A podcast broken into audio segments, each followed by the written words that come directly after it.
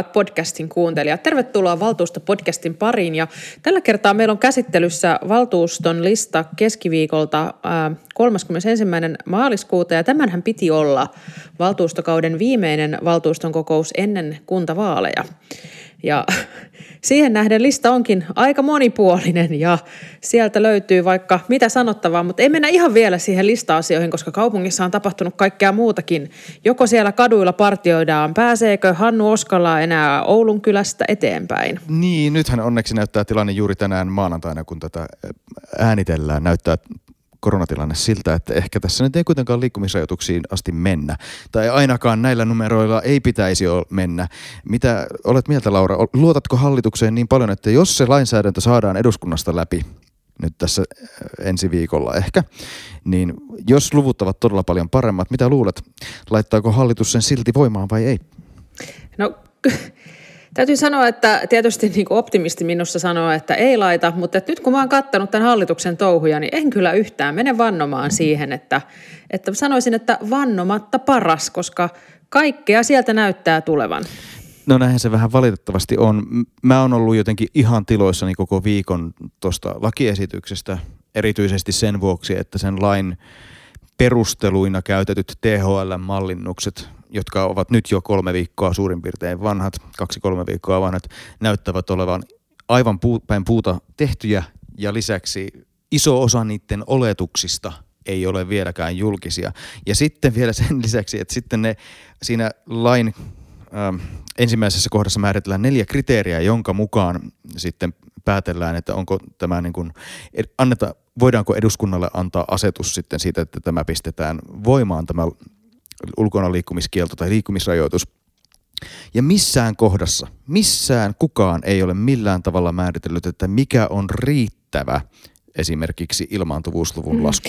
Joo. Mm. Ei millään tavalla. Se on, se on aivan poskettoman käsittämätöntä, että me ollaan luomassa lainsäädäntöä, jossa meillä perustellaan, että ilmaantuvuusluvun pitää olla pienempi, jotta sairaanhoidon kapasiteetti riittää niin poispäin. Mutta missään siellä ei kerrota, että minkä verran. Riittääkö, että se on sama taso? Riittääkö, että se laskee? Riittääkö, että se laskee 10 prosenttia? Pitääkö laskea 25 prosenttia? Ei tällaisella lainsäädännöllä voida sulkea 1,6 miljoonaa ihmistä koteja. No ei voidakaan, mutta näköjään tämä Marinin hallitus voi, että tämmöinen Lex Marin meille nyt sitten tuotiin. Tota, niin, no, no, no, no, niin, no, no, se, no, se on myös ei, Lex Ohisalo ja kaikkia muita. Tota, niin, ähm, mutta mutta ei, ei sitä, sitä ei ole vielä laitettu voimaan, että tässähän tätä nyt tehdään töitä. Ja tietysti luotan nyt kyllä myös eduskuntaan, että siihen tehdään myös vähän korjauksia. Että kyllä mun mielestä niin kuin ajatus esimerkiksi näiden pienten yrittäjien osalta on aivan käsittämätön. Että pienet yrittäjät saavat kyllä mennä töihinsä, mutta kukaan asiakas ei saisi tulla heidän luokseen.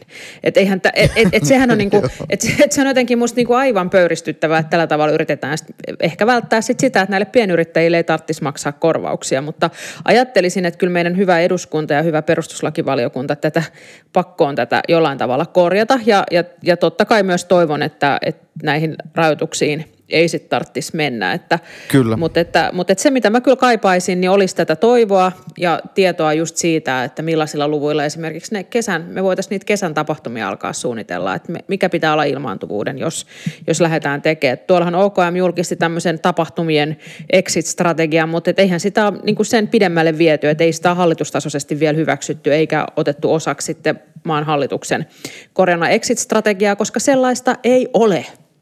Miksei sitä Juurikin ole? näin, se on äärimmäisen hyvä kysymys. Ja lisäksi sekin tapahtuma-alalla suunniteltu exit strategiaehdotus oli monella tavalla todella kysymysmerkki. Eli e, esimerkiksi siinä merkitsevin luku oli sen ilmantuvuuden lasku valtakunnallisesti. Ja kun toivon mukaan, kun tämä rokotuskampanja tässä etenee, niin tämän taudin kokonaisluonne muuttuu. Tähän ei kohta enää juurikaan kuolla, ja sitten kohta toivon mukaan, vaikka ilmaantuvuusluku pysyisi korkeallakin, niin myös terveydenhuollon kuormitus laskee. Ja tällaisessa tilanteessa, että meillä ei kukaan enää, tai terveyden, terveydenhuoltokapasiteetti riittää varmastikin, eikä siihen enää juurikaan kuolla normaali influenssa enemmän, niin siinä tapauksessa se ilmaantuvuusluku ei ole enää edes järkevä mittari. Ja tämä on, tätäkin keskustelua toivoisi myös sieltä terveydenhuollon ammattilaisten puolelta kuulevan, koska ei tämä nyt ihan niinkään voi mennä, että me pidetään jonnekin lokakuulle saakka koko maasäpissä, jos tilanne etenee, kuten toivottavasti etenee. Joo, näin se ei tosiaankaan voi mennä. Tota, viime viikolla nähtiin myös sellainen episodi, että, että Emma Kari Instagramissa ja Anders Adlerkreutz ää, Twitterissä kertoivat, että näitä koronarokotteita nyt aletaan sitten THLn suositusten mukaisesti kohdentamaan enemmän tänne epidemia-alueelle. Onko se nyt, Hannu, etenemässä? Vaikka sitten toki näin myös semmoisen Suomen keskustan twiitin, jossa kerrottiin, että ei näin ole tietenkään sovittu. Kiitos Laura, kun nostit tämän kysymyksen esille. Siis toivon mukaan kyllä, ja ymmärtääkseni hallituksessa on ymmärrys siitä, että tämä voisi olla aivan järkevää, ja näin, näin ollaan tekemässä. Siitä tulee jonkinnäköinen esitys jollain aikataululla, ja mun mielestä oli tosi positiivista, että sunnuntain Hesarissa oli Juha Tuomisen ja sote-apulaispormestari Sanna Vesikansan kirjoitus, jossa esitettiin, että tämä pitäisi tehdä välittömästi. Ja tästä mä oon täysin samaa mieltä myös, koska kyllähän se on niin, että jos me ollaan valmiita lukitsemaan ihmisiä ikään kuin koteihinsa, rajoittamaan liikkumista ja tapaamista lainsäädännöllä, jota sitten oikeasti myös valvotaan, niin kyllähän meidän silloin pitää nähdä tätä, että tämä tilanne on niin kriittinen, että myös rokotteiden jakelua pitää jonkin verran kohdentaa. Ja kun se rokotteiden kohdentaminen tälle alueelle ei loppujen lopuksi tarkoita sitä, että rokotusohjelma edes muualla maassa yhtään hidastuu, vaan se on yllättävän pieni määrä, että esimerkiksi Helsingissä on 60-75-vuotiaita, jotka ei ole saanut rokotusta vielä, niin noin 60 000 kappaletta tällä hetkellä, kun me tätä äänitämme. Ja tämä 60 000 60-75-vuotiaasta on se osuus ihmisiä, jotka tulee olemaan niitä, jotka sitten ovat kuoleman vaarassa ja riskissä joutua sinne sairaanhoitoon, niin kyllähän se on aivan selvää, että heidät pitäisi tässä etulinjassa äh, rokottaa verrattuna esimerkiksi Pohjois-Karjalaan, jossa tosiaan ilmaantuvuusluku on kymmeniä kertoja pienempi. Näin se on. Pohjois-Karjalassa pääsee tänään ravintolaankin. No mutta se on, se on, toisaalta, se on toisaalta aivan oikein. Näinhän se pitää tapahtuakin, että, että, te, että toimitaan paikallisesti. Ja jos jossain on hyvä tilanne, niin sitten siellä voidaan avata. Mutta sitten taas vastaavasti tämän pitäisi näkyä kaikissa toimenpiteissä, myös niissä rokotuksissa. Ja se pitäisi saada tosiaan Just näin et, et sellainen yhteisymmärryshän on ollut, että viimeistään siinä vaiheessa, kun kaikki riskiryhmäläiset on rokotettu, niin voidaan kohdistaa sitten alueellisesti. Mutta sehän tarkoittaa jossain puheissa jopa sitä, että vasta sen jälkeen, kun kaikki 50 vuotta vanhat ja sitä vanhemmat on rokotettu. Mutta ei siinä vaiheessa siinä kohdentamisesta enää ole vastaavaa hyötyä, koska sitten, se, sitten epidemia on jo siinä tilanteessa, että, että, että toivon mukaan ollaan jo niin kuin, tavallaan niin sanotusta niin sanotusti loppusuoralla. Joo, näin se, näin se on tota nähtävä.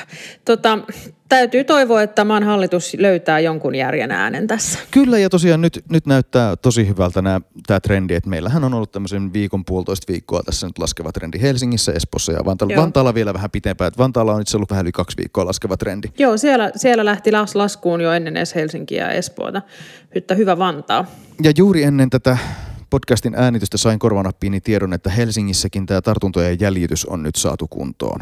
Että pystytään jopa niin kuin samana päivänä soittamaan näitä karanteenisoittoja, joka on tosi hyvä uutinen. Että siellä oli semmoinen viikon suma, jota sitten purettiin oikein voimalla, mutta nyt ollaan ilmeisesti saavuttamassa sitten sellainen tilanne, että, se, että siitäkin on aidosti hyötyä.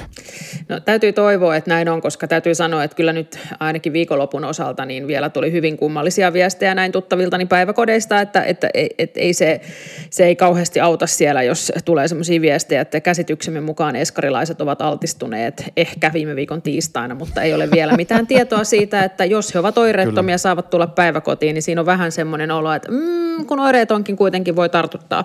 Että, että tota, tämä on tosi tärkeää, että siinä päästään, siinä päästään eteenpäin. Mutta sitten hei Hannu, yksi asia ennen kuin mennään vielä listaan, mikä on puhuttanut, niin on tämä kasvatuksen ja koulutuksen ää, rahojen riittävyys. Ja, ja tota, itsekin olen saanut siitä paljon palautetta, muun muassa omien lasteni koulusta, mutta myös ympäri Helsinkiä siitä, mm. että nyt kun tietysti kun budjetteja ensi vuoden osalta tehdään, niin, niin huoli siitä, että onko siellä nyt sitten riittävästi erityisesti tähän oppimisen tukeen sitä sitä Kyllä. rahaa, ja sitähän me tarvitaan, jos me ajatellaan vielä tätä koronastakin selviytymistä, niin siihen tarvitaan erityisen paljon, paljon sitten, että nämä pitkät etäopetusjaksot ja, ja muut, että koska ne jättävät jäljen, ja, ja se, sitä Kyllä. ei ihan perustoiminnalla siitä selvitä, niin teillä oli viime viikolla kasvatuksen ja koulutuksen lautakunnassakin tämä asia esillä. mitä te siellä päätittekään?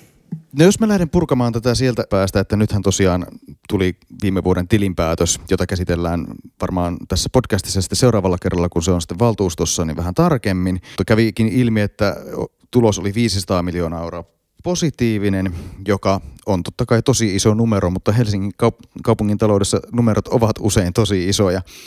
Ja toki täytyy myöntää se, että koska se oli niin paljon parempi kuin syksyllä silloin, kun budjettia tehtiin tälle vuodelle, että jos olisi ollut tämä numero tiedossa, niin uskaltaudun väittämään tässä, että varmaankin olisi tehty vähän erinäköinen loppusumma tämän vuoden talousarviolla.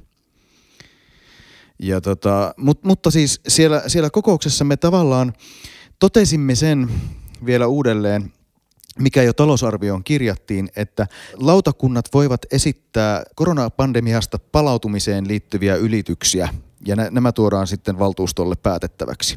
Tätä, tämä me siellä tavallaan alleviivattiin ja nyt tässä on sitten selvitelty sitä, että minkälaisia kaikenlaisia toimenpiteitä tälle vuodelle sitten tähän liittyen tu- tulee sitten eteen.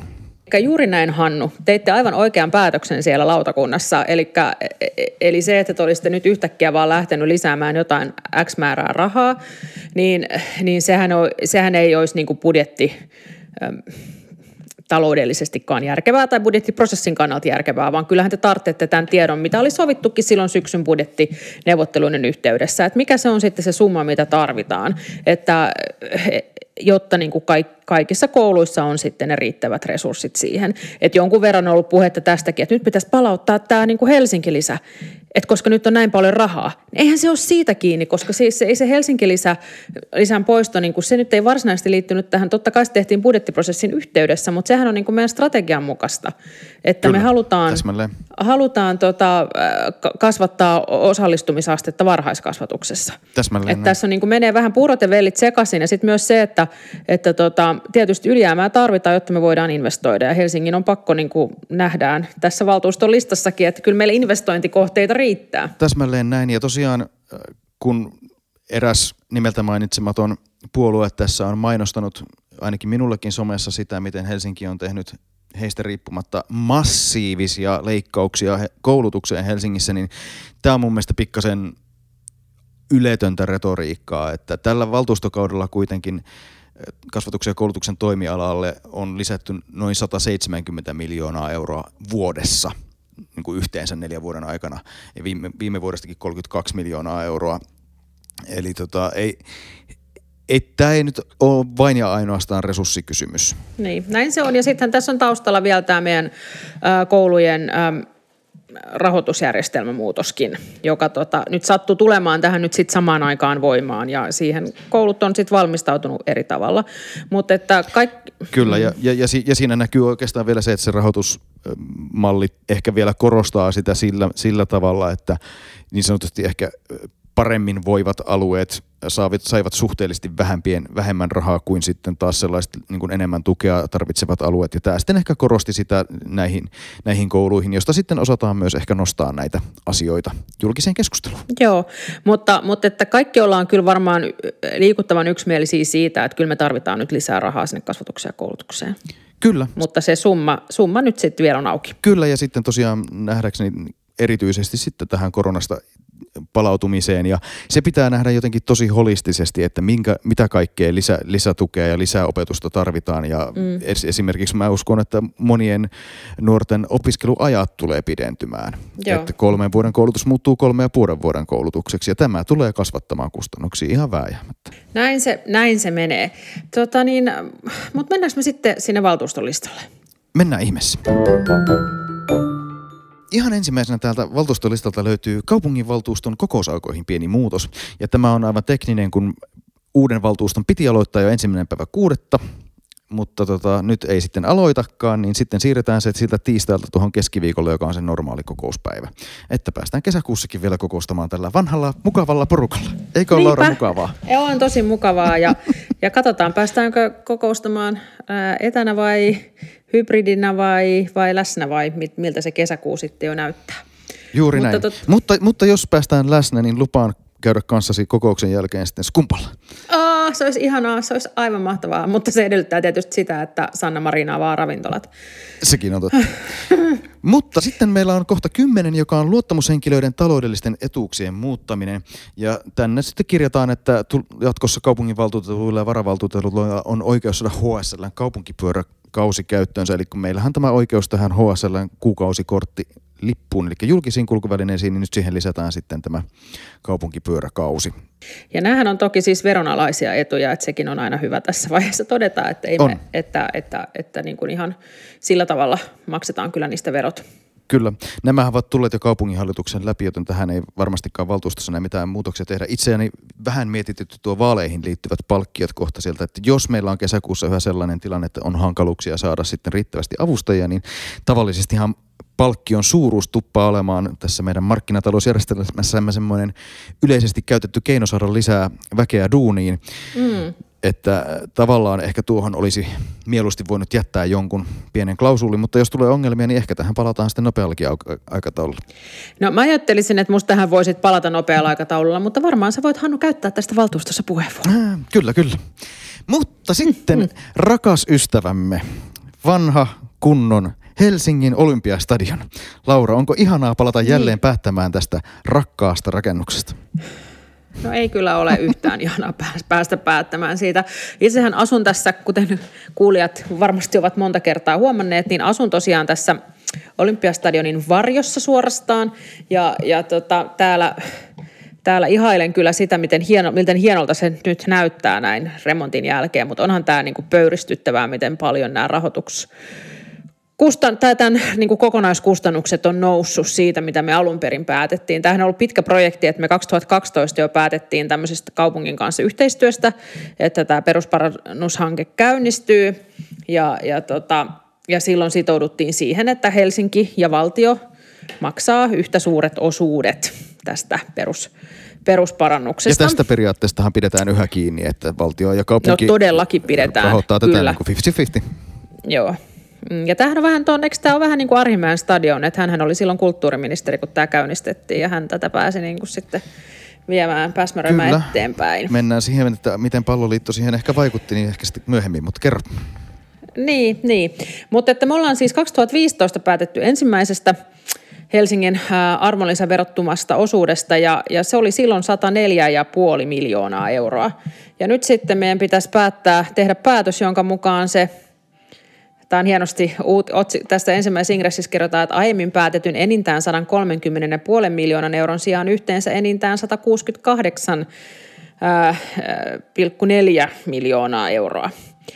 Eli, eli tosiaan me ollaan jo kertaalleen korotettu tätä 30 miljoonalla tätä näitä kokonaiskustannuksia ja nyt tehdään se taas tai itse asiassa vähän reilullakin 30 miljoonalla, lähes 40 miljoonalla korotetaan tätä Helsingin osuutta. Niin tota, miten tässä nyt on näin päässyt käymään? Siis, et, jotenkin tuntuu, että tämmöisellä yli 300 miljoonalla, mikä tämän kokonaiskustannus on, että ajattelisin, että sillä saisi jo aika päheitä stadioneita ihan niin kuin itsessään. No kyllähän sillä saisi. Nyt tietysti tässä on meillä tämä niin kuin maamme historiaan kuuluvan monumentin ylläpito, joka kuuluu tietysti Helsingille, kun se on suojeltu rakennus. Se kuuluu Helsingin vastuulle osittain joka tapauksessa. Ja, mutta tätä, näitä kustannuksia tietysti sitten nosti muun muassa se, että sinne rakennettiin ne UEFan vaatimat katokset, joiden sitten hyödystä on, sitten ehkä vähän erilaisiakin näkemyksiä, toivottavasti Helsingin sitten jossain vaiheessa joku arvo, arvopelikin sitten saadaan, että saadaan sille kymmenien miljoonien eurojen satsaukselle sitten käyttöä. Ja toinen on sitten se, että siellä on maanalainen sellainen urheilukeskus myös, joka totta kai nostaa sen stadionin alueen käyttöä mahdollisesti sitten isommaksi tai paremmaksi, mutta sitten se toisaalta myös nostaa näitä kustannuksia. Kaikki ymmärtää, minkä verran maksaa, jos rakennetaan maan alle erillinen urheilukeskus. Että eihän se halpaa ole. Ja tässä me ehkä niin päästään nyt tämän meidän podcastin tiimoilla, kun mehän ei tähän nyt oikein ole voitu missään kohtaa vaikuttaa, vaan se päätös on tehty ikään kuin meitä ylemmillä palleilla ja se, nyt, nyt on vaan pakko kaataa tuonne rahaa, koska ei sitä voi keskenkään jättää, että nyt, nyt tämä vaan on pakko viedä loppuun.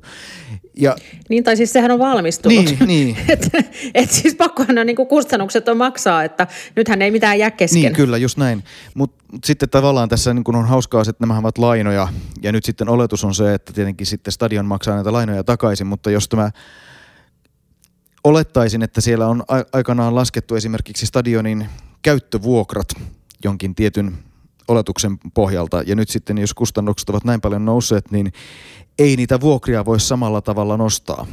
Että nähtäväksi jää, mm. että tuleeko jatkossa sitten eteen esimerkiksi sellainen kysymys, että näitä pääomalainoja alaskirjataan jollain summalla. En pitäisi tätä ollenkaan mahdottomana. Ja tota, täm, tämän podcastin ehkä tämmöiseen niin yleisteemoihin liittyen, niin tässä mun, mun on pakko puhua siitä Helsinki Gardenista, joka siihen ihan viereen ollaan rakentamassa. Mm. Ja kun se, se no vieressä on siis se Helsingin omistama jäähalli, jossa tosiaan jääkoneet sun muut alkaa olla käyttöikänsä loppupäässä ja se on tosiaan vuoden 68 vuoden betonirakenne, niin sehän on myös valtavan peruskorjauksen vioissa. Ja mun mielestä on aivan fantastista, että meillä on hifki ja pääkäyttäjä ja yksityiset investorit, jotka tulee sinne niin kuin puolella miljardilla yli rahaa ja laittaa sen koko paikan kondikseen, rakentavat sinne liiketoimintamalliin perustuvan urheilukeskuksen ja monitoimintokeskuksen. Mä en ymmärrä, miten kukaan voi niin kuin tämän stadionprosessin nähtyään vastustaa sitä, että joku käyttäjälähtöinen tällainen ajattelu lähtee näissä asioissa.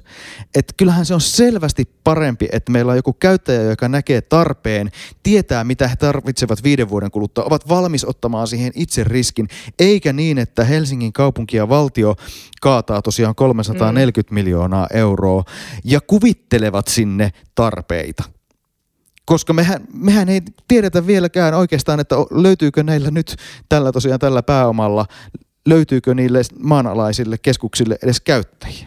Niin, niin.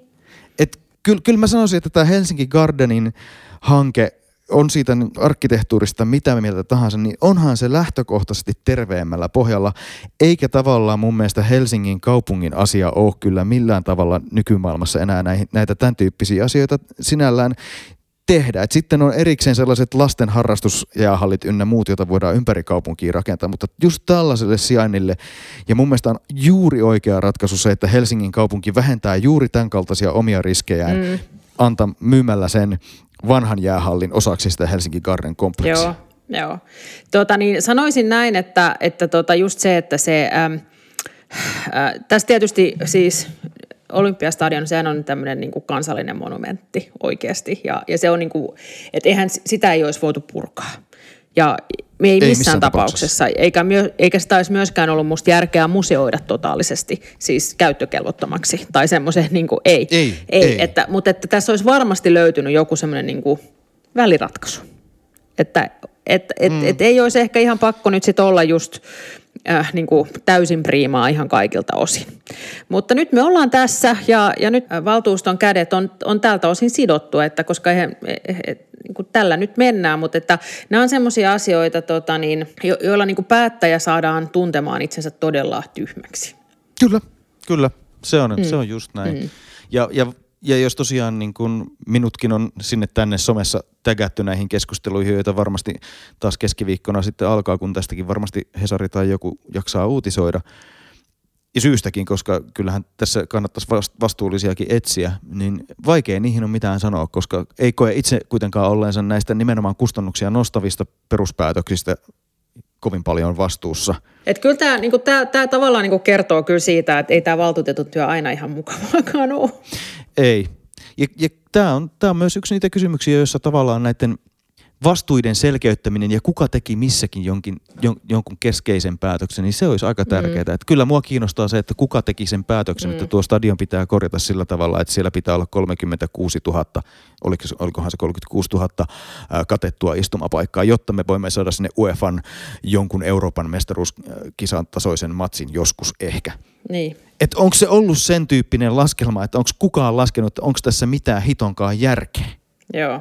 Joo. Ja, ja sitten kun ne vielä toteutettiin kalliimmin, jotta saatiin just se 36 000 paikkaa, eikä jouduttu rakentamaan sinne kantavia rakenteita sitten niin paljon, että siellä olisi ollut vain 34 000 mm. paikkaa tai 32 000 paikkaa. Mutta jos näillä kantavilla rakenteilla on ollut esimerkiksi kymmenien miljoonien ero hinnassa. Niin, Onko niin. kukaan laskenut sen niiden muutaman matsin ja muutaman tuhannen ihmisen lisäkustannusta? Niin. Mm. Niin. Et ne, ne on aika kalliita katsomapaikkoja ne. Mutta hei, nyt tästä voitaisiin siirtyä seuraavaan aiheeseen, joka on myös iloinen äh, valtuuston niin sanotusti kestoaihe ja ehkä tällä kertaa viimeistä kertaa valtuustopodcastissa ehkä. No ainakin tällä tuotantokaudella valtuustopodcastissa tällä viimeisen kauden ja, ja tämähän nyt on toki se, se aihe, josta saa, saamme eniten palautettakin tuolla sosiaalisessa mediassa, että siinä mielessä aiheesta on hyvä puhua. Kyllä, eli Malmi Special ja sitä varten otamme vieraan sisään. Näin. Tervetuloa valtuustopodcastin vieraaksi Helsingin maankäytön maankäyttöjohtaja, maankäytönjohtaja. Maankäyttöjohtaja. Maankäyttöjohtaja Richard Manninen. Kerro meille ihan Kiitos. alkuun, että mitä maankäyttöjohtaja tekee ja miten sä päädyit tähän hommaan? Okei. Siis maankäyttöjohtajahan on, tai johtaja on, on siis tehtävä, joka johtaa maankäyttöä.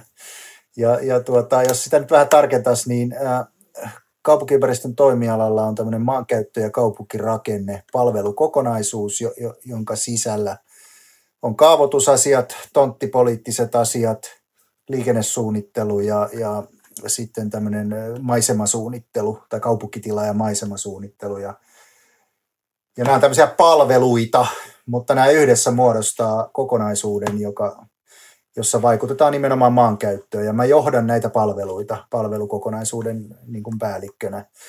Se, mikä tässä on ehkä muuttunut, tähän oli siis virka, joka tässä uudessa organisaatiossa tai toimialauudistuksessa syntyi, niin ehkä jos muistelee vanhoja aikoja, niin meillä oli tämmöisiä sektoroituneita virastoja, jotka johti tiettyjä, esimerkiksi kiinteistövirasto vastasi tonttiasioista ja sitten oli kaupunkisuunnitteluvirasto, joka vastasi kaavoituksesta ja kaupunkisuunnittelusta, mutta nyt, nythän nämä toiminnot on yhdessä.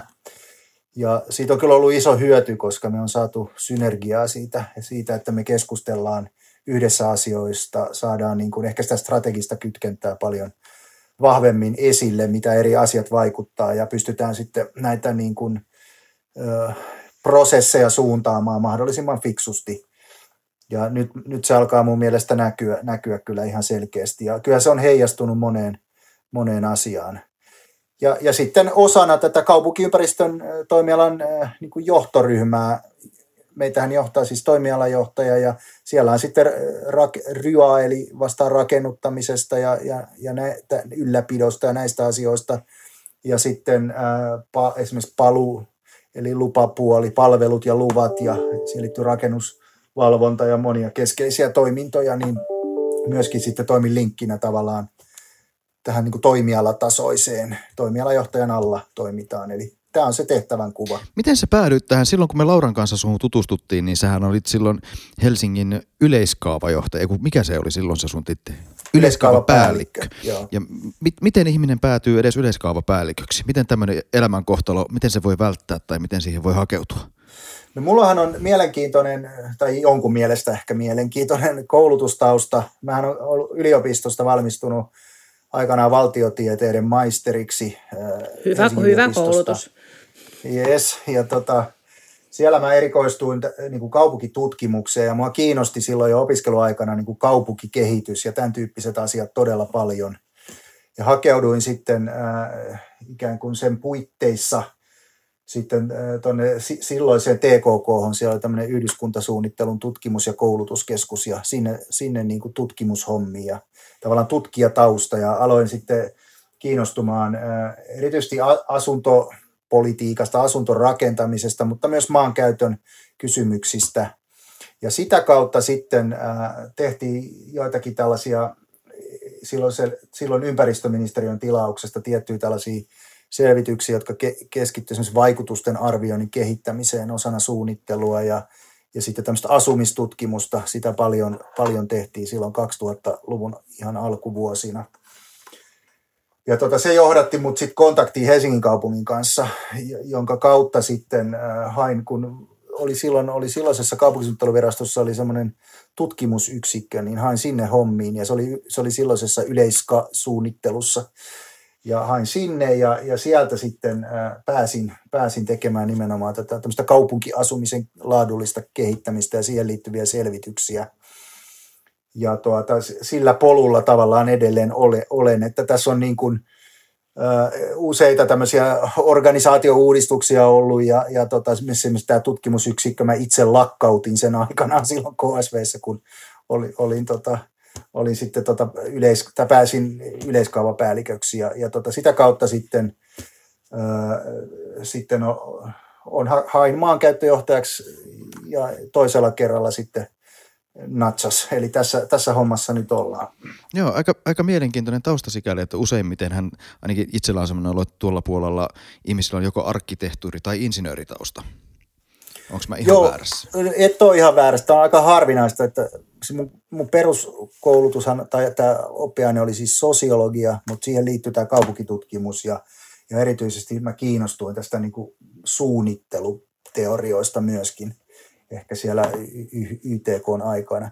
Mutta se, mitä mä oon itse pyrkinyt tässä rakentaa tuonne tonne toimialalle osaksi tätä kaupunkisuunnittelun kokonaisuutta, on nimenomaan tällainen moni, monitieteisyys ja monitaustaisuus. Ja meillähän on, on tuota, esimerkiksi tässä johtoryhmässä, niin on, on siis, meillä on siis arkkitehtejä, meillä on maisema-arkkitehti, meillä on siis äh, juristi, meillä on diplomi-insinööri ja meillä on ollut myös suunnittelumaantieteilijöitä, että tämä on hyvin taas moni, moni tavallaan ulotteista, tämä kaupunkisuunnittelu ja maankäytön suunnittelu erityisesti.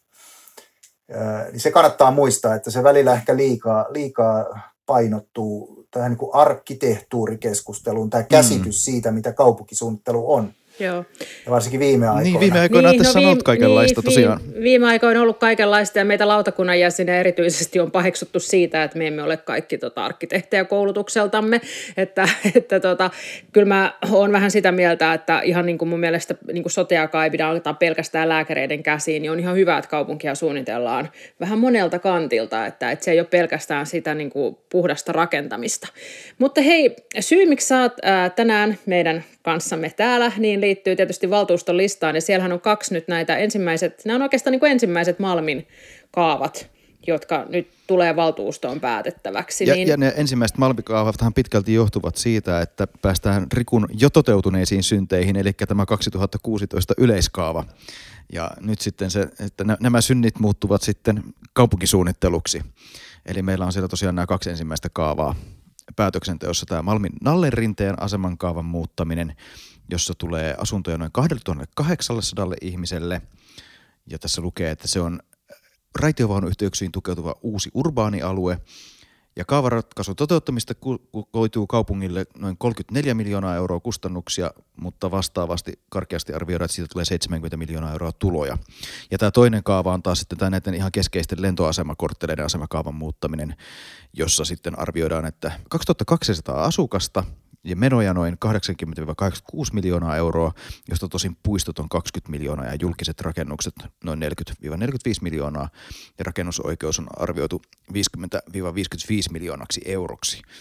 Ja tämähän on ehkä niin kuin minun ainakin tässä kaupunkipolitiikkourallani eniten keskustelua herättänyt kysymys koskaan. Mä muistan, kun mä aloitin kanssa nämä hommat sillä tavalla, että en mä ollut hirveästi tiennyt asioita. Mä alo- kirjo- rupesin kirjoittamaan blogia ja sitten mä kirjoitin Malmin lentokentästä blogiin, että hei, nyt päästään rakentamaan tätä mahtavaa, olisikohan tämä ollut joskus 2008. Ja yhtäkkiä, vaikka mun blogilla ei ollut koskaan mitään kommentteja, niin pam, sinne tuli ihan kauheasti väkeä kommentoimaan.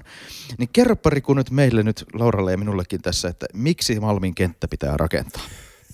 No, siihen on varmaan monta syytä ja oma historiansa myöskin, mutta tuossa mainitsit tuon yleiskaavan 2016, niin sen yhteydessähän oli jo lähtökohtana se, että, että valtio oli ilmoittanut, että, he tarvitse, että valtio ei tarvitse sitä lentokenttänä, sitä aluetta. Ja, ja sehän on kuitenkin hyvin keskeinen iso Helsingin kaupungin omistuksessa oleva aluekokonaisuus. Ja, ja sijaitsee vielä Koillis-Helsingissä, jossa, jossa tuota, on tavallaan, jos miettii kaupunkikehitystä ja tasapainoista kaupunkikehitystä, niin on tarvetta myös niin kuin saada investointeja sinne aikaiseksi ja, ja tota, suunnata myös niin kuin uutta kaup- kaupunkirakentamista eh, niin kuin eri puolille kaupunkia. Ja tämä on niin kuin sen Koillis-Helsingin niin kuin isoin tämmöinen aluekokonaisuus, jota lähdettiin sitten miettimään siitä näkökulmasta, että tota, olisiko se mahdollista eh, rakentaa. Ja, ja sehän ei ollut ajatuksena uusi, vaan sitä oli pohdittu jo aikaisempien yleiskaavojen yhteydessä ja on ollut eri vaiheita, mutta se on niin kuin tavallaan ilmeinen rakentamisen paikka, jos mietitään sitä kaupunkirakenteen kehitystä siellä, siellä Koillis-Helsingin sektorissa tavallaan. Siellähän on Malmin aluekeskusta, sitten, sitten on Tapanilaa, Jakomäkeä, näitä niin kuin kaupungin osia, jotka ympäröi sitä kokonaisuutta. Ja tämä aluehan on muodostanut tietyllä tavalla aika ison estevaikutuksen myöskin näiden osalta, eli, eli kaupunkirakenteessa saavutettavuus on hyvin tärkeää ja että meillä on sellaista niin kuin yhtenäistä toiminnallista kaupunkirakennetta myöskin. Plus, että se on niin kuin potentiaalisesti aika arvokas alue. Eli vaikka tässä toit esiin nuo kustannukset ja on ollut paljon keskustelussa se, että, että tuota, se maaperän rakentamiskelpoiseksi saattaminen vaatii erilaisia toimenpiteitä ja myös kaupungin investointeja, niin se kuitenkin isossa kuvassa ja kun miettii tätä kaupungin kokonaisetua, niin katsottiin, että se on, se on hyödyllinen ja hyödyttää sitten kaupunkia myös taloudellisesti pidemmällä aikavälillä. Niin nämä oli niitä syitä ja on ollut, ollut jo, jotka sitten perusteli sen, että, että tuota yleiskaavassa esitettiin tätä rakentamisalueeksi. Ja on ihan selvää, ja niin kuin on monesti tuotu esiin, siellähän on, on niin kuin kulttuuriarvoja myöskin, ja, ja nehän on pyritty yhteen sovittamaan tähän ratkaisuun. Yleiskaavan ratkaisussa jo lähdettiin siitä, että kun se on tämmöinen RKY-alue, niin löytyy keinoja ikään kuin säilyttää se kulttuurihistoria, mikä siihen kenttään liittyy, vaikka se ei olisikaan enää käytössä. Ja, ja, monta, ja myöskin nämä luontoarvot toinen, eli, eli myös tämä niin kuin koillis Helsingin viherverkosto ja, ja siihen pystyttiin niin kuin löytämään fiksuja ratkaisuja, niin kaikki nämä, nämä tuota noin, niin perustelee sitä. Kyllä. Se, se täytyy sanoa, että tuossa itsekin taas katselin tuota selost, kaavaselostuksia tuossa tähän podcastiin valmistautuessa, niin siinä on erinomaisesti kyllä huomioitu mun mielestä esimerkiksi se vanha kentän rakenne, sieltä näkyy se kiito, kiitoratojen runko, että se, se kunnioittaa tavallaan sitä sen alueen historiaa kyllä ja hienoa kaavoitusta. Ja samalla mä oon jollain tapaa onnellinen. Sitä mä muistan istuneeni ehkä 2006 jossain nuorten, nuorille politikoille järjestetyssä tila, tilaisuudessa, jossa silloisen kaupunkisuunnitteluviraston kaava-arkkitehti su, esitteli jotain Malmin alueen tämmöistä kaavarunkoa. Ja mä muistan, että silloin oltiin tekemässä vielä tätä tiivistä ja matalaa. Eli siitä oltiin tekemässä sellaista kaksikerroksista ja jotain luhtitaloa ja jotain tällaista. Mutta nythän tämähän vaikuttaa todellakin aidosti urbaanilta tämä, mitä sinne suunnitelmassa on. Joo, kyllä. Ehkä tässä semmoinen, äh, se viimeisen niin 10-15 vuoden aikana on tapahtunut sellainen muutos, että, että tuota, on pyritty kuitenkin Helsinkiä, jossa maa, maa on niin kuin kortilla tavallaan, niin suhteellisen tiiviisti ja urbaanisti rakentamaan. Että silloin, muistan itsekin, kun sitä ikään kuin edellisen kerran suunniteltiin sitä Malmiin, niin se oli tämmöinen pientalo – valtainen idea ja, ja silloin pyrittiin vastaamaan tähän äh, niin kuin pientalokysyntää ja siihen, että ihmiset muuttaa kehyskuntiin ja näin, mutta sehän muuttui oikeastaan 2010-luvun alussa tämä niin kuin idea kaupungista ja, ja tuota, että halu, nykyään halutaan niin kuin tehokkaampaa ja tiiviimpää rakennetta. Ja sehän ei tarkoita sitä, etteikö asuinympäristöstä saataisi miellyttäviä ja, ja, ja tota, nämä ei ole niin kuin ristiriitaisia juttuja, että hyvällä suunnittelulla niin kuin – varmasti pystytään, pystytään luomaan ratkaisuja, jotka on vetovoimaisia. Ja toki sinne Malmillekin, sinnehän tulee kuitenkin monipuolista myös tämän niin kaavarunkoehdotusta ja näiden mukaan, että vaihtelevaa kaupunkirakennetta, että kaikki ei ole su, suinkaan sitä yksi ulotteista tiivistä kerrostalokorttelia, mitä sinne ollaan suunnittelemassa. Joo, ei, ja meillähän oli just tämä niin kuin lentokenttäpuiston ää, suunnitelmat, oli, oliko se nyt viime viikolla meidän lautakunnassa, että ne näytti musta aika upeilta siinä ne sen kilpailun, kilpailun tulokset. Ja ehkä vähän semmoista, äh, niin kuin, niissäkin löytyy semmoista niin kuin uutta urbaania äh, kaupunkia. Sen, toivottavasti, ne, toivottavasti ne puistot saadaan toteutettua niin kuin on, niin kuin on suunniteltu. Et sehän meillä tietysti aina välillä on vähän haasteena, että meille poliitikoille ja kaupunkilaisille esitetään hienoja kaavakuvia ja hienoja, äh, hienoja tota, kuvia siitä, miltä kaikki asiat näyttää ja sitten me saadaankin jotain ihan muuta tilalle, niin, niin täytyy toivoa, että tässä ei, tässä ei käy näin. Mutta tota, miten nyt, ähm, Riku, koska ensimmäiset asukkaat pääsee muuttaa tuonne Malmin uusiin asuntoihin? Nyt jos valtuusto hyväksyy nämä, nämä kaavat, mitkä on nyt, nyt tuota käsittelyssä, niin ohje, on ohjelmoitu sitä niin kuin jatko toteuttamisprosessia niin, että, me, että meillä olisi tässä niin kuin 20-luvun puolen välin tienoilla ehkä, ehkä suurin piirtein sellainen tilanne, että siellä on ensimmäiset asunto, ensimmäiset asunnot ovat valmiina. Eli sieltähän on tehty jo tonttivarauksia sieltä näiltä, tältä Nallerinteen alueelta ja joka viesti rakentajille si, siihen suuntaan, että tämä, tämä on tulossa. Ja sitten tässä kestää aikansa, kun saadaan, saadaan nämä prosessit siihen kuntoon, että siellä on esirakentamiset ja, ja muut niin kuin siinä kuosissa, että sinne päästään niin kuin oikeasti rakentamaan. Et se on ollut vähän hitaampaa tämä puoli juuri tämän takia, koska se kenttäalue on ollut suljet, suljettu ja, ja tämä lentotoiminta on ollut siellä näihin päiviin saakka, saakka niin si, si, siellä ei ole oikein päästy si, siinä mielessä kaikilta osin ehkä eteenpäin siinä vauhdissa, kuin missä ehkä kuviteltiin vähän aikaa sitten. Mä voisin vielä tuosta puistosta sanoa, että se on tosi tärkeää, että se saadaan ja sehän on tietyllä tavalla semmoinen, joka avaa sen niin kuin maankäytön siellä, se puisto, ja, ja, ja tietyllä tavalla merkkaa sen alueen ja luo sinne sellaista niin kuin vetovoimaa myöskin. Et Malmin kenttähän ei ole, ei ole esimerkiksi merenranta-alue, missä on merivetovoimatekijänä, jolloin nämä viheralueet mm, korostuu totta. erityisesti. Ja jos, jos koetaan, että siellä on laadukasta viherympäristöä ja tämmöistä puistomasta, siihen liittyy näitä ajatuksia näistä – just tämän Longin ojan niin kuin valuma-alueen hyödyntämisestä myöskin tämmöisenä niin kuin vesiaiheena ja, ja kaikenlaisia muita uhkaamatta mitään Longinojan taimenia tai mitä, eli se, se, se on niin kuin ensiarvoisen tärkeää, että se Longin, Longinoja, että sitä ei niin kuin, tai riskeerata sen niin kuin hyvinvointia tavallaan niin, niin se on tosi tärkeää, että sinne saadaan tätä. Ja tota, mä, mä luotan, mä kanssa nä, mitä puistokilpailuehdotusta katsonut ja pohtinut, niin mä luotan, että siitä tulee, tulee kyllä hieno. Joo, ne näytti todella hienolta ne, ne kuvat sieltä. Mä mietin sitä, että nythän tästä tosiaankin, tästähän tullaan valittamaan. Jos jostain kaavasta tullaan valittamaan, niin näistä tullaan valittamaan. Ja siinä sitten menee ainakin, ainakin se yksi kierros, ei välttämättä saada sitten ehkä valituslupaa enää ylempään, kun nämä on kuitenkin aika selkeitä kaavoja niin kuin kaavoina, kaupunkikaavoina. Tässä on selkeä kaavahierarkia, millä nämä, nämä on suunniteltu. Niin mitenkäs se muuten meneekään sitten, että jos meillä on tontti varattuna, siinä on kaava valmiina, rakennuttaja odottaa rakennuslupaa, ehkä sen jopa sitten saakin sitten jossain vaiheessa, mutta sitten joku yhtäkkiä haluaisikin sitten siinä kohtaa pysäyttää prosessin, että ei nyt täällä, nyt täällä lennetäänkin lisää, niin eikö kaupunki siinä kohtaa, missä, missä kohtaa tulee se piste, jossa kaupunki sitten joutuu ikään kuin korvausvelvolliseksi tälle tulevalle rakennuttajalle? Onko se vasta sitten rakennusluvan jälkeen? No mä en ole ihan varma, kuinka paljon täl, tätäkään on testattu. To, toivoisin, että ei niin kävisi, koska se tietyllä tavalla sen niin kuin kaupungin semmoisen luotettavuuden ja, ja tavallaan johdonmukaisuuden kannalta on, että jos ton, ton, se tontin varaus sinänsä ei vielä ratkaise, että on niin kuin mm. teoriassa mahdollista, että kaavavalitus hyväksytään, äh, mutta siinä vaiheessa, kun tontti luovutetaan jollekin rakentajalle, niin pitäisi olla aika varmalla pohjalla jo se, että, tota, että asiat on selvät ja kunnossa.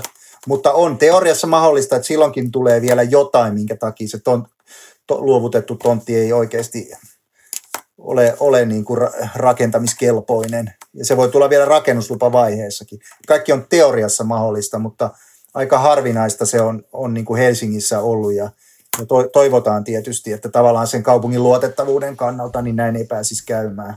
Kyllä, kaupungin sopisi toivoa olevan sellainen kumppani, johon yritykset ja yksityiset ihmisetkin voivat luottaa, että se toimii aina samalla tavalla.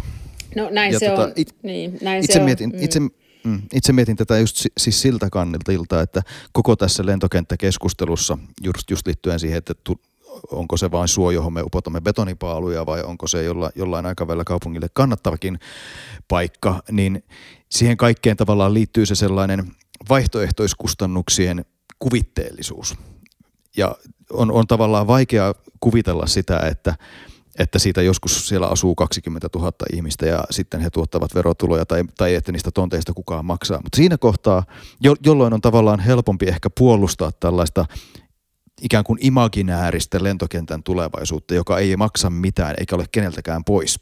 Mutta siinä kohtaa sitten, jos on kaavat hyväksytty ja tontteja ollaan luovuttamassa, ja sitten sen lentokentän suojeleminen siinä kohtaa enää sitten voisikin maksaa jopa kymmeniä miljoonia euroja Helsingin kaupungille – siinä, että, että joudutaan peruuttamaan tässä prosessissa, niin se on sitten jo niin kuin, se on, se, siinä se imaginäärinen vaihtoehtoiskustannus alkaa muuttua todellisiksi kustannuksiksi ja sen vuoksi mä itse uskon, että tämä, nämä kaavat, ainakin sitten kun saavat lainvoiman, niin lopettavat tämän keskustelun toivon mukaan lopullisesti. Toi on aika hyvin uskottu, mutta tota, katsotaan miten siinä Haluan sitten... Elä, mä, mä oon optimisti. Sä oot optimisti, mä huomaan, että sä oot optimisti. Sustahan on tullut tota, niin, korona-optimisti myös, mikä on tietysti positiivista näinä päivinä. Mutta sä, oot, sä oot Riku myös uskaltautunut käymään tätä Malmikeskustelua jonkin verran myös ihan internetissä ja sosiaalisessa mediassakin olen havainnut, että sä oot uskaltautunut vastailemaan näihin kaikenlaisiin kysymyksiin. Ja sitten sun, sulla on tosiaan taustalla vielä tota, tollasta, jopa tutkijataustaa siinä, että miten tämmöisiä prosesseja kehitetään ja kaikkea. Niin onko tässä, tässä esimerkkinä nyt vain sellainen keissi, jossa nämä ristiriidat ja tavallaan se on niin binäärinen valinta, että siellä joko lennetään tai siellä ei lennetä, että, että tämä keskustelu on joka tapauksessa näin toksista vai onko tässä jotain, mitä kaupunki olisi voinut tehdä toisin tai oppia tästä kaikesta? Se, mihin mä itse yleensä aina yritän reagoida siellä somessa on, jos esitetään niin kuin vääriä faktoja, se on sellainen niin kuin missio tavallaan mulla, että mä yritän sellaisia, mä yritän tavallaan tuoda, tuoda, tuoda sitä niin kuin faktaa, perusteltua faktaa, ja jos on ihan tosiasia kyseessä, niin korjaan, jos joku esittää virheellisen faktan. Me eletään semmoisessa yhteiskunnassa, missä on helppo myöskin niin kuin luoda sellaisia niin kuin vaihtoehtoisten todellisuuksien niin kuin prosesseja, jotka niin kuin alkaa ruokkia itse itseään ja, ja tota, ihmiset alkaa uskoa niihin ja, niistä, ja sitten syntyy niin kuin vaihtoehtoisia totuuksia. Että se, se on niin kuin mun mielestä, se on tätä päivää ja me eletään niin kuin tämän, tämmöisen maailman kanssa. Sitten on erilaisia niin kuin arvoja ja intressiristiriitoja, jotka on ihan aitoja. Niin kuin tässä lentokenttätapauksessakin on, on sellainen tai sellaisia. Ja, ja niitä ei pidä missään nimessä ylen katsoa myöskään. Että ne on ihan aitoja ja niitä pyritään sitten tota, kaupunkisuunnittelussa, jos ne liittyy alueiden käyttöön, niin ihan aidosti niin kuin yhteen sovittamaan, miettimään, että onko, onko tuota erilaisia tapoja ratkaista asioita. Mutta sitten on tilanteita, joissa täytyy myös tehdä niitä joko- tai valintoja.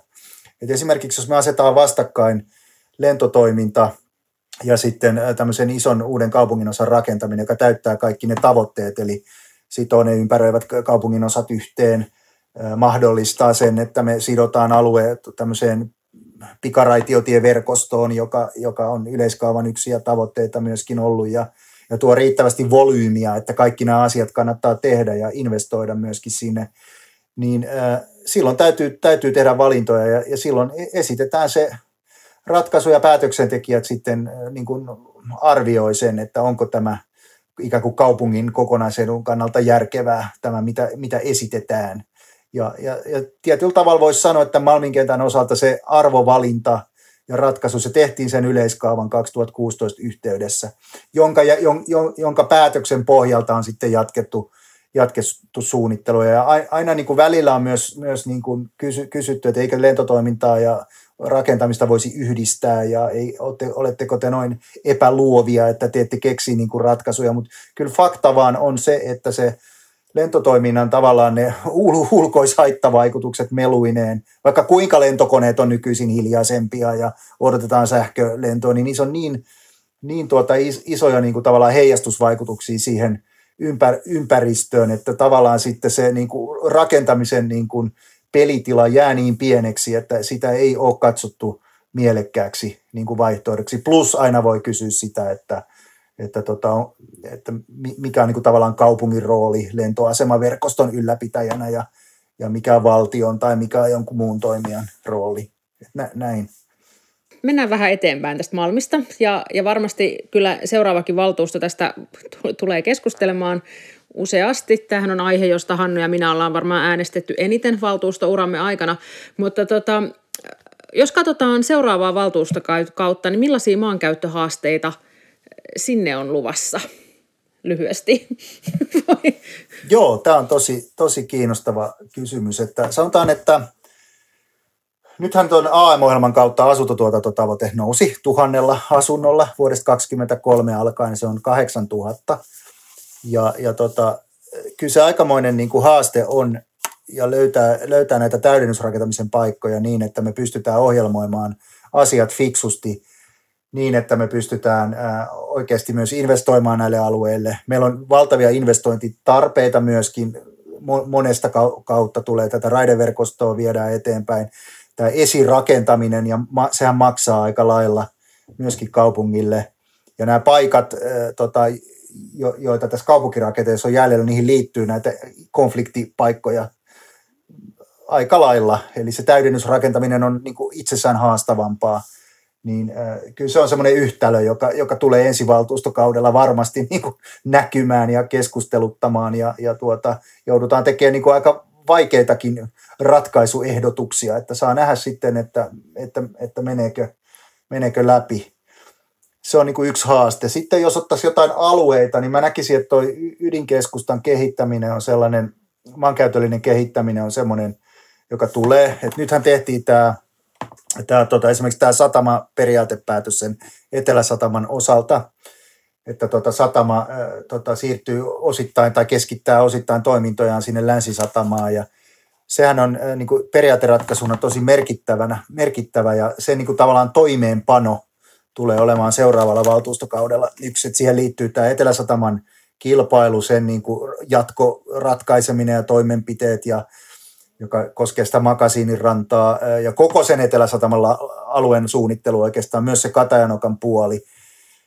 Ja sitten on tiettyjä näitä, mitkä nyt on paljon keskusteluttanut, tämä Elielin aukio ja tämmöisiä kesku, ydinkeskustan niin kuin toimitila, niin kuin ratkaisuja, joilla pyritään saamaan li, uutta, niin kuin, uutta alkua, uutta toimitilaa myös tähän ydinkeskustaan, joka on esimerkiksi tästä koronasta kärsinyt. Että se ta- tavallaan se ydinkeskusta täytyy vähän niin kuin u- uudelleen määritellä näiden aineksien kautta ja, se tulee olemaan semmoinen iso, iso prosessi ilman muuta.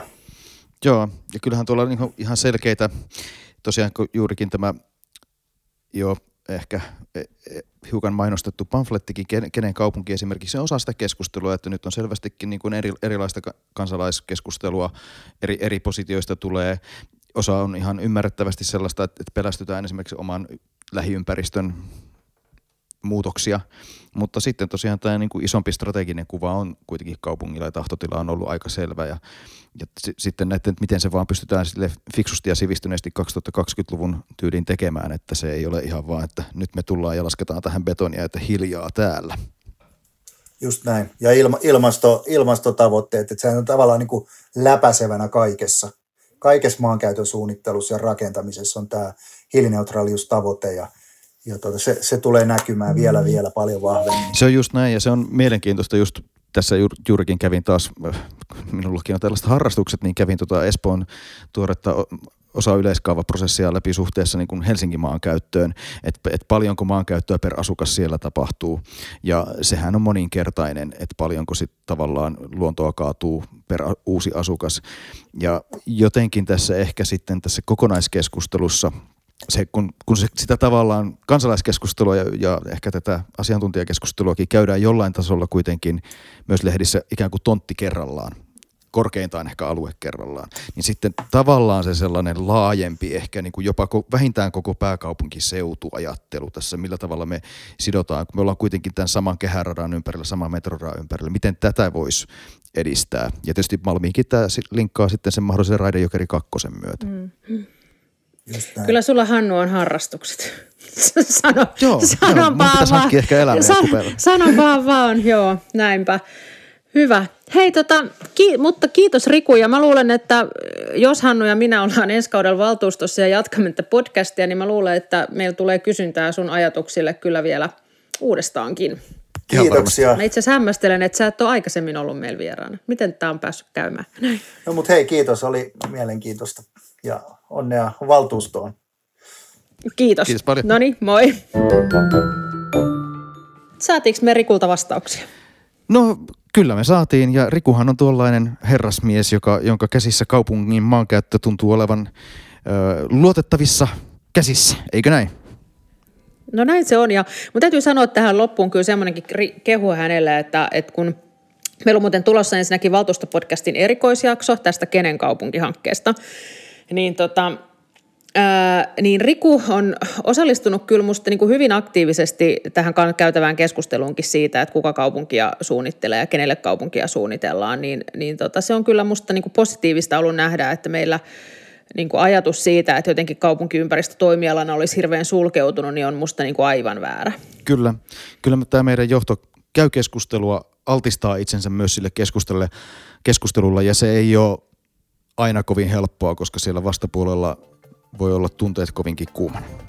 Ja nythän meillä tulee niin kuin näissä varsinaisissa podcasteissa tietysti kolme viikon tauko, koska seuraava valtuustopodcast tai seuraava valtuuston kokous on tietysti sitten vasta niiden, vasta sen oletetun vaalipäivän 18.4. jälkeen, että älkää hätääntykö. Mutta meillä on tosiaan tulossa erikoisjakso tästä Kenen kaupunki Pamfletista Juha Kostiainen ja, ja Noora Laak vieraina, voidaan jo mainostaa. Ja, ja sitten tota, tietysti pormestaripodcastithan tässä jatkuu, että, että tota, pitäisi vaan saada se Paavo Arhimäki vielä jotenkin narautettua meille haastateltavaksi. Voitaisiin keskustella vaikka jalkapallosta. Esimerkiksi siitä. Mutta hei heippa ja kertokaa kavereille meistä kanssa. Kyllä, moi moi. Moi.